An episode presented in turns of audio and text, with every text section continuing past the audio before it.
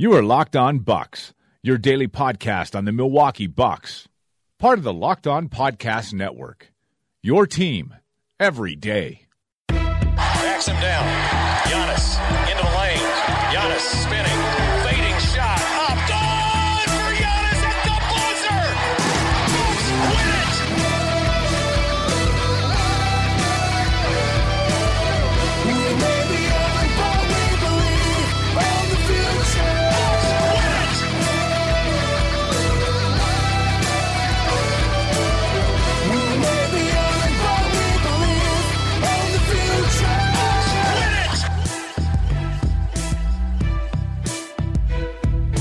Welcome to Locked On Bucks. I'm Eric Nehm, Milwaukee Bucks reporter at ESPN Milwaukee. Also, the Milwaukee Bucks reporter at ESPN Reedsburg, which apparently is a small town uh, just to the west of Wisconsin Dells.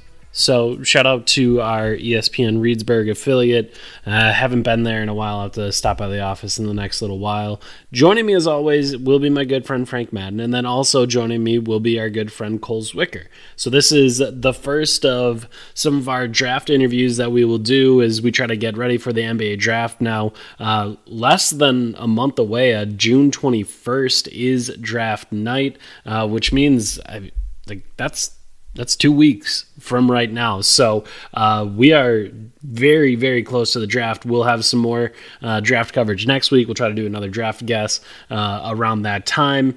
Around this Thursday area, and you know, then if we have some extra time, that can run over into Friday. But Thursday and Friday of next week, you should expect draft coverage, and then that following Thursday, on the 21st you should expect draft coverage as well as we try to get you ready for the draft these next couple weeks so uh, a lot more for you coming down the pipeline uh, but today this is i think one of the podcasts frank and i look forward to most each year uh, cole zwicker from the Stepien. He does incredible work there. Um, and just, and Frank will talk about this a little bit at the end of tomorrow's episode. Is we're going to split this into two parts because we went long, because of course we went long uh, talking with Cole, but we're going to split this up into two parts. And tomorrow, as we wrap up the podcast, you'll hear Frank talk a little bit about the way that Cole sees things is not necessarily breaking it down into a comp and to say, well, you know, this guy looks like Nick Young or Gary Neal or whoever it may be. Like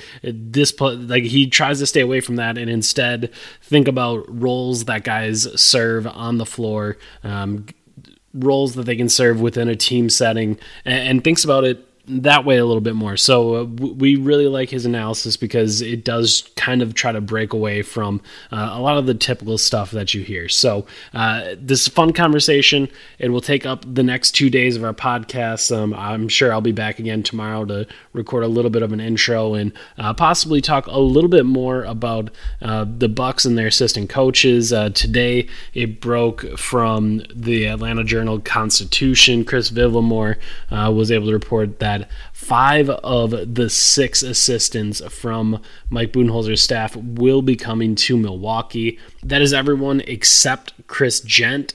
Uh, Jent was the last one added to that staff, and also the only one not hired by Mike Budenholzer. Uh, he was hired by the general manager Travis Schlenk last year. Um, but the other five that do come are Darvin Ham, his lead assistant, Taylor Jenkins, Ben Sullivan, Patrick St. Andrews, and as we had talked about uh, earlier this week, Charles Lee. So all of them will be coming to Milwaukee, and all of them will be again working with Budenholzer uh, as they try to build up the team uh, and try to build up their staff and try to get everything underway here in the summer. So uh, that's the latest news. We might be able to talk about that a little bit more tomorrow, but uh, that is the latest. With all that being said, uh, I think that's about it. We'll see you on the other side. Let's get into the conversation. Today we have one of the most fun podcasts of of the year. I feel like uh, I know it's one that everyone was kind of looking forward to. It's one that they've been asking us to do for oh man, Frank, I don't even know how long at this point. Um, it feels like the last month people have been asking when we're going to have Cole on. Uh, that's today. We're going to have Cole Zwicker on today. Cole Zwicker, the co-founder and uh, a writer at the Stepien. Go check out the Stepien. Uh, we've complained uh, about how we don't get Draft Express anymore uh, because you know they're over at ESPN and they're not producing the same content. The void that is trying to be filled, like the people filling that void it's the Stepien. So go check out thestepien.com. Uh, and that is where Cole is. Cole, thank you so much for joining us. Hey, thanks for having me, guys. Uh, happy to be back. All right, Cole. Um, I think Frank wants to do a zoom out Bucks kind of roster question, off season kind of stuff. Do I have that right, Frank? Do you want to go for that? Yeah, let's just knock it out. We were debating whether to do it first or last, and I think Eric, you wisely said like you know people I think are most interested in draft stuff at this point. We've had a million Jabari Parker, Eric Bledsoe conversations, but we are too lazy to generally have uh, smart guests on. And so, given that we have actually, you know, I think one of our favorite people on Buck or not on Bucks Twitter, but on NBA Twitter, uh, in Cole on, and, and Cole, while he does, uh, I think you know most people know him maybe more for his draft stuff. Um, he obviously has, I think, great takes on on just the league in general. So Cole, I wanted to ask you just because you know it's sort of like the the rite of passage here. If you talk to us, um, you have to give us your your you know general opinion of of kind of the Bucks like you know what they should be thinking about, how they should be approaching this summer. Obviously, you know some big questions. Of, the first one, obviously, with you know what were they going to do from a coaching standpoint. Um, Mike Budenholzer is is now obviously in, and uh, hopefully the Bucks you know have averted the disaster that could have come from their coaching search, which you know again never never count out the Bucks possibility of creating a disaster. But um, they've got a coach now, um, so we'd be curious to hear your thoughts on, I guess you know just Mike Budenholzer that hire, but then probably more interestingly, you know Jabari Parker.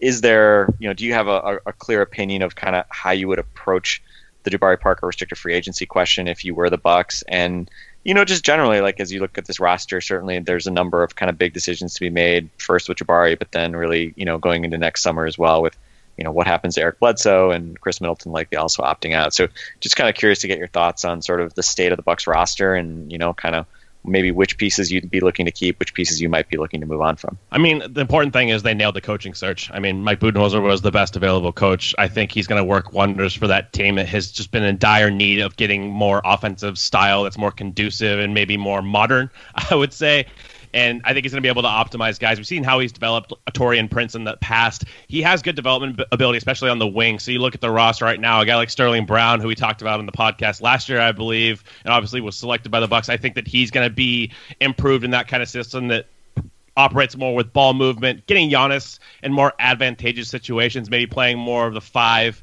um, and using him as the screener, for example, as a way to do that. So I think the Buck they hit the nail on the head and they really hit a home run with Budenholzer. And you go from there.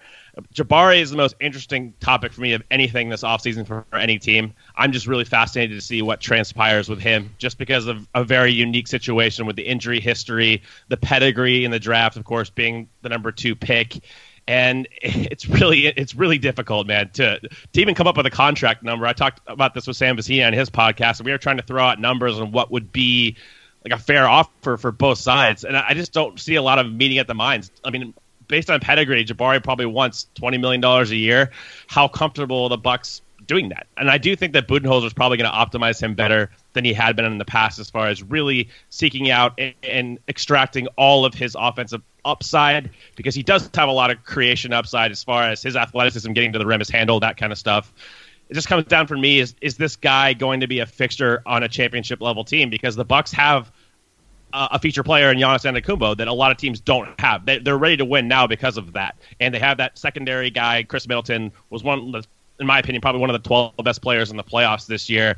So can Jabari play team defense at a level that is acceptable?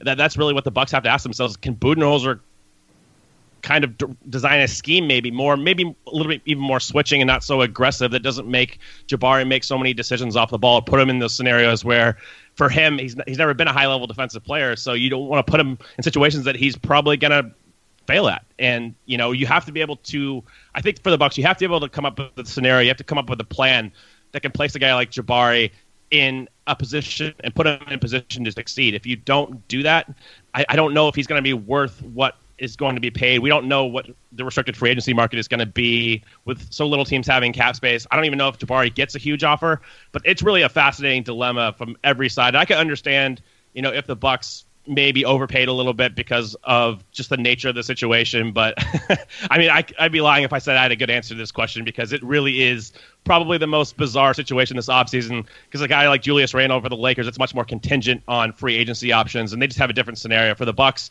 they're capped out. What do they really do to fill that void? Teams don't ever give up on pedigree players like that this soon. So it's going to be really fascinating. I, I mean, I, I yeah, I don't really have like a smart take on it because I think we're all kind of in the same spot, and uh, the there is no there's no shortage of fascinating storylines that go into that. Like just the idea of how you kind of treat a guy that you picked high, how you treat a guy that had a bunch of injuries, how you treat a guy that struggled defensively, how you treat a guy that has uh, shown clear abilities to make plays offensively. Like how do you balance out all of those things? And it's not just like one question that goes into it. There's a 5, 10, 15 like the questions just keep mounting as you think about that decision and uh, I, I would agree Cole. Like it's just a it's just a tough spot.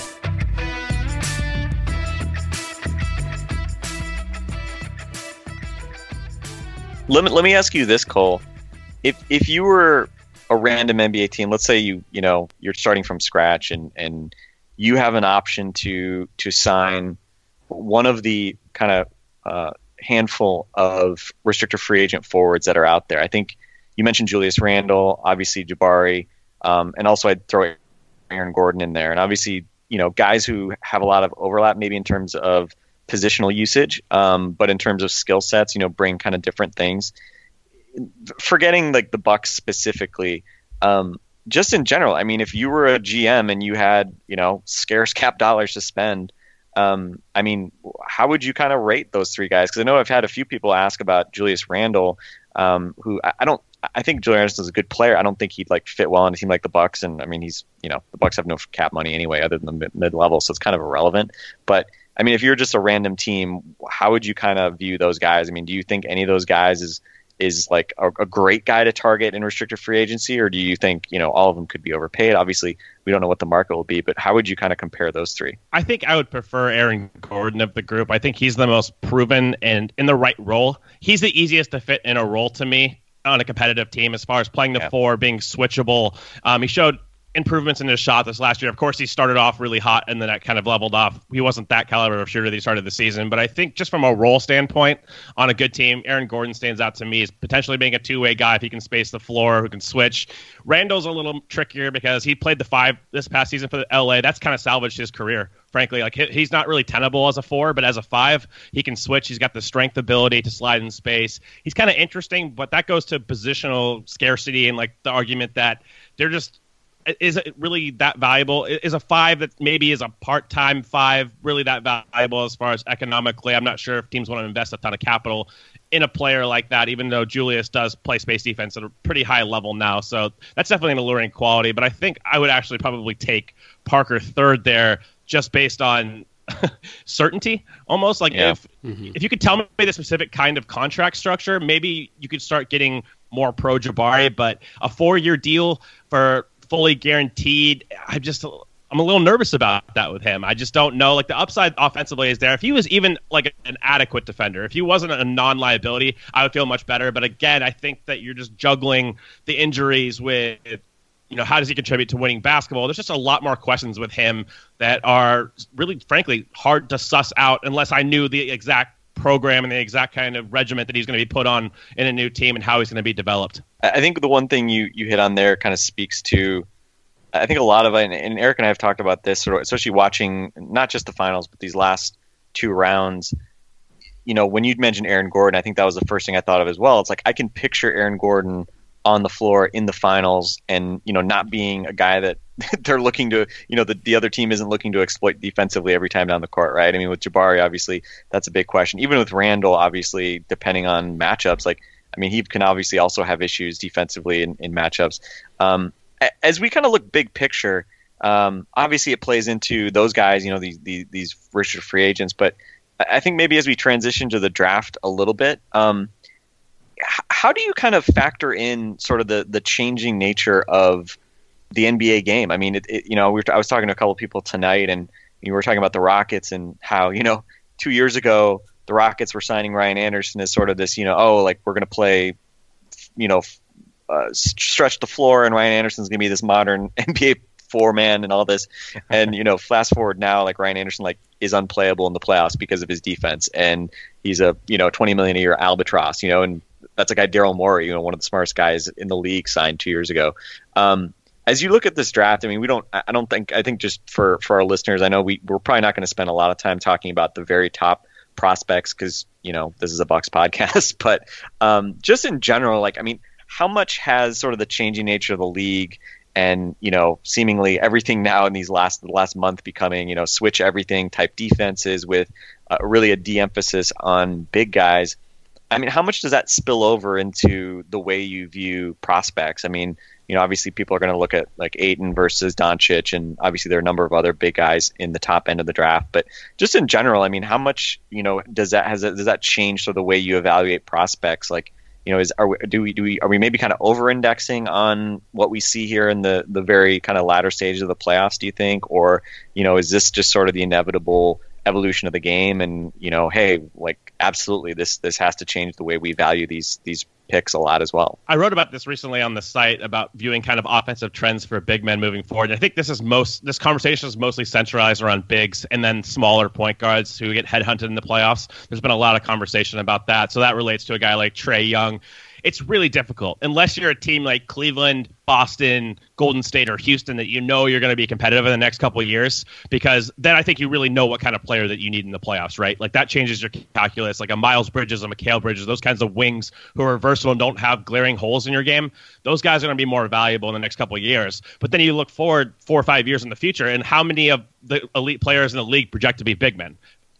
Mostly all of them, like Kristaps, uh, Joel Embiid, Karl Towns, even the initiator types that I call them, like the wing initiators, like a Giannis, of course, is in this conversation, probably at the top, and then Ben Simmons. Those guys play more like bigs than they do guards. So they're not like game changing shooters off the dribble. You can defend them differently than you can, obviously, like a James Harden or Stephen Curry. LeBron, the league is just in a weird spot right now where the elite players are historically elite at what they do. Like LeBron's probably the biggest mismatch creator of all time, and he makes you incur basically every trade off against him. As far as you know, he can post, he can score. He's one of the best decision makers of all time. So you, just there's no answer for him. And I think Steph is the same way as a shooter.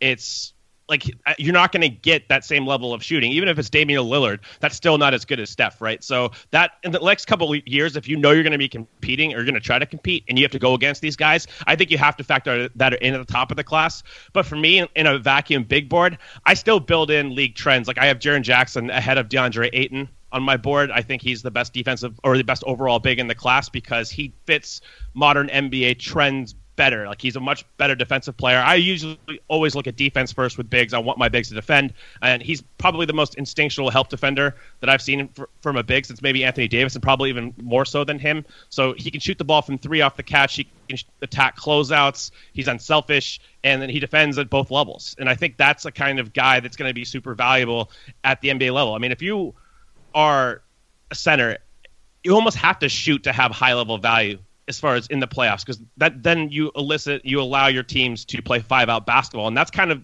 one of the trends that's going to continue. Like shooting's never going to be a problem. It's never going to go away. You're always that's always going to be valuable. Same with versatility. So the players that have those two things shooting and versatility i think you have to bump them up a little bit in the draft process because those are coveted skill sets that I don't see changing. All right, um, let's try to get into this a little bit. And uh, I, I, again, you do a million podcasts, so you may not remember this from last year. But how I sort of like to start this off is making sure we kind of knock all the people off the list that won't be at 17 for the Milwaukee Bucks, because again, you could tell us a lot about them, and your information would be great, but it doesn't really matter to Bucks fans because there's just not a world that really exists where those people uh, would end up being available to the Bucks at 17. So um, I like to try out to categor- categorize these players into definitely gone, almost certainly gone, almost certain probably available and definitely available. I like to try to kind of categorize, put those four groups together.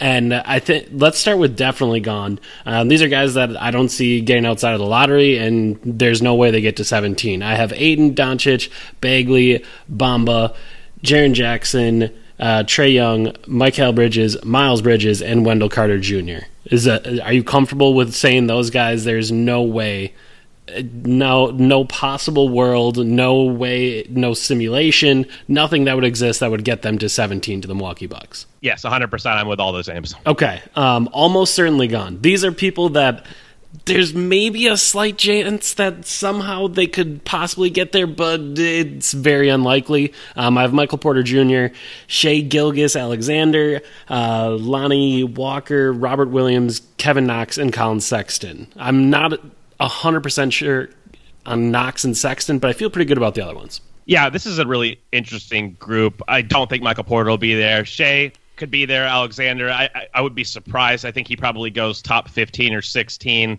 The most likely guys to be there, in my opinion, are probably Lonnie Walker and Robert Williams, just because the big conundrum at the top. It's probably going to push one of the bigs down because not every team's going to draft a big, and there's so many in the lottery, like you just named from the definitely gone section. Yep. Lonnie Walker, I, I, think he probably goes higher. He's gotten a ton of, of, buzz recently because he looks great in workouts. He's super athletic and he shoots the ball. So I would be surprised if he's there, but I think these are in the right category. All right, so then I guess from that group, and maybe there's a few more that you want to add that you know might be gone, but you're not 100% sure on like what would be best case scenario do you feel like for the bucks at 17 like who would be the best guy that if you could get a guy to fall you'd really want it to be that guy?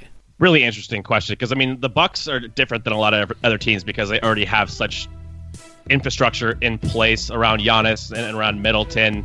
Kind of need somebody they can shoot. I was going to ask you guys really quick before we get into this, like, what do you guys think is the Bucks? I'm sure you guys have talked about this at nauseum, but what is their biggest need in the draft, like positionally or skill set?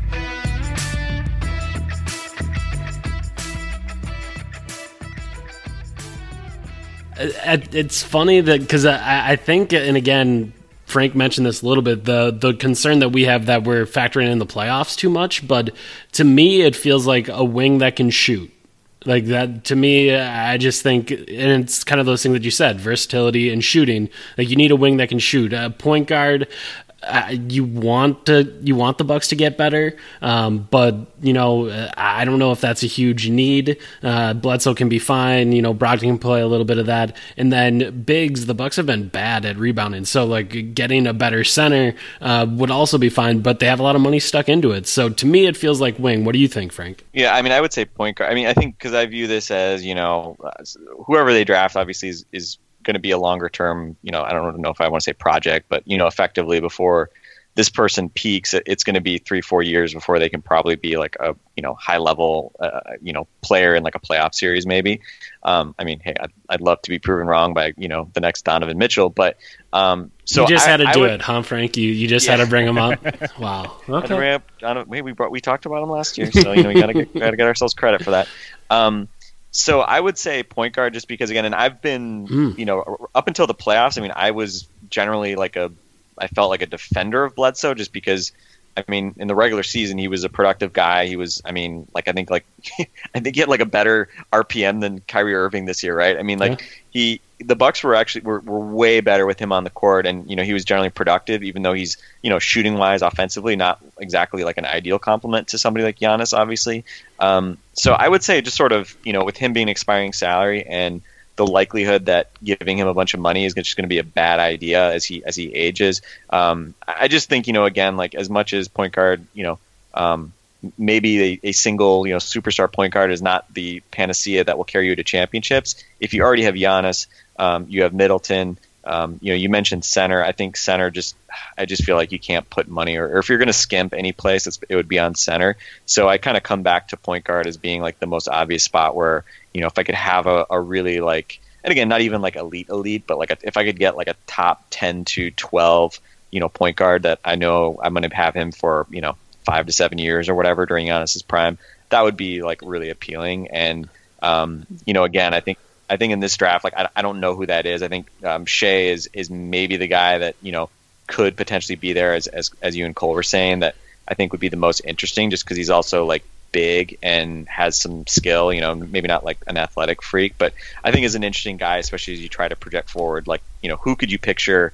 You know, being a running mate of Giannis's years down the road, who can take pressure with his shoot. Maybe he's not like Trae Young with his shooting, but whatever. You know, like a guy who could develop into like you know a really good point guard to to play with Giannis in you know the 2022 playoffs or something like that. So that that would probably be my focus. But again, I mean, if you find like you know a really good rotation you know shooter who can play some defense, hey, that that obviously always has value too. Sorry to ISO you out of the conversation, Cole, but does the does the longer development time of a point guard scare you at all, Frank? Because I feel like most of the time with young point guards, unless you are getting a, a spot where it's Donovan Mitchell, and I think you could probably argue, you know, is he more of an initiator point guard? Like I feel like with point guards, it does take a little while. Does that concern you at all in the next couple of years? No, I know. I mean, I mean, in fairness too, like I mean, if it's a guy who can be like an initiator who's not like a pure point guard, but a guy you can give the ball to initiate sets and can shoot off the dribble um, late in games. I mean, you whatever. Like yeah. maybe it's not a, a, real point guard, but if it's somebody who can do some of that, then then that also you know can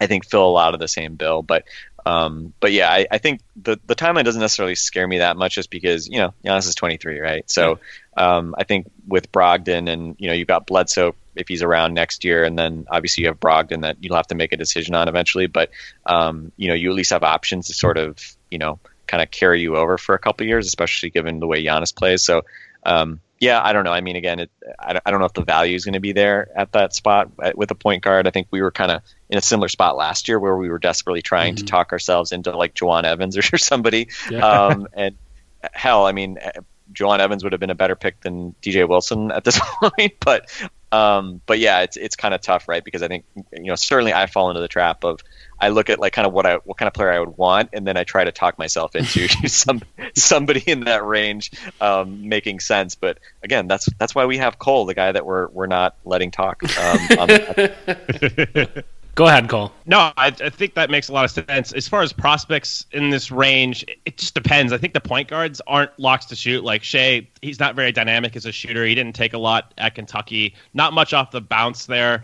And that doesn't matter as much next to Giannis, who's going to have the ball out. That's the thing about the Bucks is you really need shooting around him, and not a lot of guys do that in this range that are the more high-profile guys. And if they do, they don't really defend at a high level. So there's going to be some trade-off. A guy that I like that's not getting discussed a whole lot. Well, he is now after the combine. But Kevin Huerter out of Maryland, six seven wing, um, probably the best off balance off movement shooter in this class, or at least probably top three or four there. He's he's phenomenal, and he's got the positional size. He has ball skills. I mean, he played a little bit of point guard in at Maryland. He was a high school point guard, but he profiles the best, more in like a Klay Thompson, Kyle Korver esque role. So as far as if you want to contribute right away, I think he's kind of a plug and play guy, that rotation wing that you guys were talking about. Not an impact defender by any means. I think he's passable. He has pretty good feet. He just lacks the length. He's only got like a plus like half inch wingspan, so I think six, seven and a half wingspan, so not that long.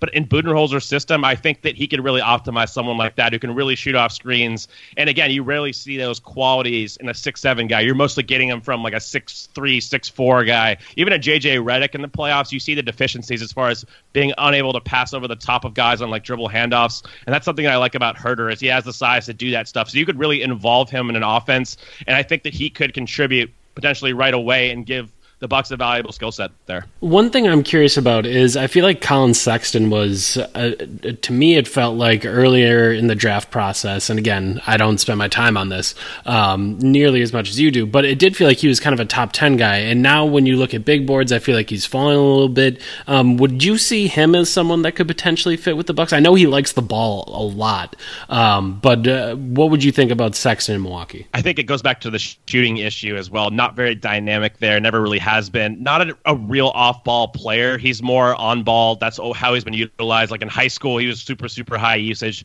Basically commands the ball at all times. A little shorter, too. Uh, some people are higher on his defensive projection. I think he gets some, like Eric Bledsoe, prime Eric Bledsoe comps.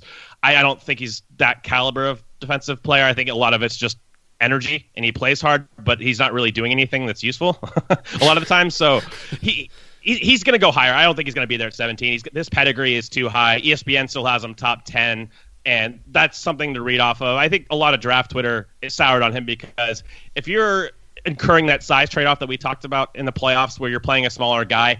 For me, he just has to be a knockdown shooter. Otherwise, you're not probably going to get that benefit. And that's, that's why I like Trae Young so much more than Collin Sexton because he's a, he's a knockdown shooter. So with Collin, there's some more defensive upside. He's a better athlete getting downhill, but he's not a crazy, crazy top shelf athlete. And I don't think he passes the ball well enough. He doesn't shoot the ball well enough to really function in Milwaukee's scheme, at least helping them right away. I guess for me, then, there's just, uh, I mean, to me, actually, let's do the other point guard. Let's do Elie Okobo. Um, what are your thoughts on him? Uh, I don't really have any read for him. I know he had what 44 points in a recent game, and I forget what league he was in.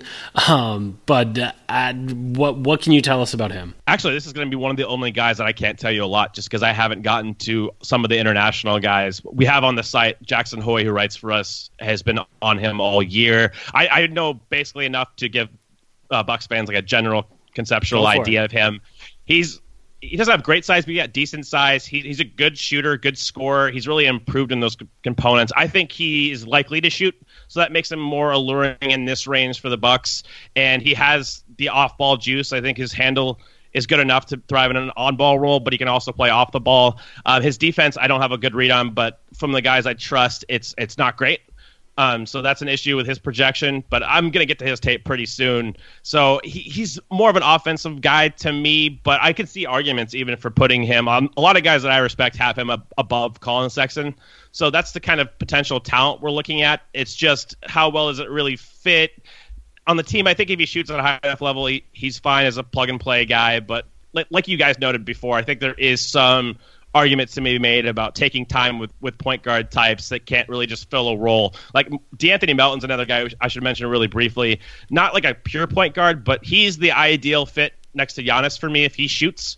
And he didn't get a chance to show that. Of course, he didn't play this last season due to the FBI investigation. He played two years ago at USC. He's still really young. He's still 20. But he's been working with Drew Hanlen on his mechanics. You saw him play at the combine, and they looked pretty good honestly, he's the best defensive guard to me in the class overall. He's a high level. He's I don't want to say generational because that gets a little hyperbolic, but he is incredible instincts wise. Like you, you guys will love him if you watch his tape. Um, it just comes down to shooting. If he can shoot the ball, I think that he is the, easily the guy that's number one for me in this range for the Bucks, and he should be there. I think his range probably starts uh, maybe 16 and then goes to maybe 30 or so. Uh, De'Anthony Melton, not a pure point guard again, but a guy who can play both sides of the floor and he can really impact winning at a high level. All right, let's knock out the rest of the point guards. And uh, there's one in particular. Uh, I mean, Aaron Holiday's around, Jerome Robinson, uh, Khyri Thomas. Um, but I keep getting uh, a couple weeks back. I asked Bucks fans about who they wanted, and this dude's name keeps coming up: Donte DiVincenzo. They love Donte DiVincenzo. Um, We're talking about point guards, though. He's not a point guard, though, right? I mean, he's like a yeah, I don't know. Like I'd I'm I'd be curious to hear Cole what you think about him and because I mean I think his size might say he's more of a point guard than a two guard and I don't know. So uh, what what are your thoughts on any of those guys? Yeah, Donte is interesting. I think he's definitely more of a two as far as definitely play style. He's not a point guard to me. He doesn't initiate sets. He's not that level of passer, but he can shoot it, especially when he gets hot Villanova is so good at coaching footwork and everything, so he's really advanced as far as balance and all of that goes. Like he can fit into an offense, kind of like Kevin Huerter, who we already talked about. I just don't think he's that level of defensive player. He's a little smaller overall. For me, he's always kind of screamed bench shooter. So just a guy that can really get you bucket, buckets off the bench. He can come in, he can attack closeouts. He's got a coordinated enough handle. Underrated athlete as far as like he's pretty good vertically, especially when you can load up off two. But I don't see a lot of defensive equity with him. It's more, you know, he's a bench shooter type who can just get you buckets. Um, all right, Robinson or Holiday. Uh, I was trying to think of any other point guards that are kind of in the mix there, uh, and I guess Khyri Thomas. Any any feel for those three? Uh, yeah, Khyri Thomas is again. He's an undersized two. Some people compare him to Avery Brad- Bradley. He's not as athletic. He's like a poor man's version of Avery Bradley. That's conceptually who he is as a player. Not very advanced ball skills at all. He's more of a. He's more, definitely more of an undersized two that you want to optimally play at point guard defensively and have him guard point of attack. Um, Aaron Holiday. you get varying opinions on him. I'm not a huge fan. He can really shoot the hell out of the ball, though, um, off the catch especially. Like he's a really, really good off the catch shooter. Also has pull up ability. I just never been a fan of his decision making, and he's so damn small. Even though he is built stoutly, like he's got a good frame and he's strong, but I don't know if he's the kind of point guard that I incur the negatives with him, like we talked about. I, I don't want to incur that size drop off. I don't think he brings quite enough to the table to do that. And then Jerome Robinson is more of a wing again to me, more kind of similar to Donte in several ways. Uh, he's definitely a shooter. Uh, it just comes down to defense. I'm not huge on his defense overall. I'm not sure if he even profiles as average on that end. If he did, he'd be getting a lot more buzz, but he can really shoot the ball. And I think he's risen a little bit in workouts because of that. So, a little bit of a surprise for me there, as I was not quite ready for us to get into uh, who we see as the, the Bucks fit and i guess frank and i got to contribute a little bit more than we typically do uh, with cole. Uh, but tomorrow we'll talk a little bit more about the guys that you know you should expect in the bucks range. We'll talk about a number of the wings uh, that cole likes. We'll talk about you know just a, a, lot of the guys that i think we've had some conversations about. So um, i was a little bit thrown off by frank saying that he was uh, interested in point guard in the draft. Uh, i was not really ready for that. Um, so we talked a little bit about point guards today. Tomorrow will be more about the wings in that area, uh, and then we'll talk a little bit about the second round. Just because, again, I know it's always kind of our dream that uh, the Bucks will actually buy a second rounder and will actually, you know, kind of use that asset uh, of just that money that you get to spend uh, throughout a fiscal year and use it to get a second round pick. So we'll see if they uh, they actually end up doing that. But we want to talk a little bit about the second rounders as well. So that'll be tomorrow's uh, podcast and kind of the discussion that we end up having with Cole tomorrow. So even more to come with Cole Zwicker from the Stepien tomorrow. So you can wait on all of that. For Frank Madden, for Cole Zwicker, I'm Eric Nehm. This has been Locked On Bucks. We'll talk to you tomorrow.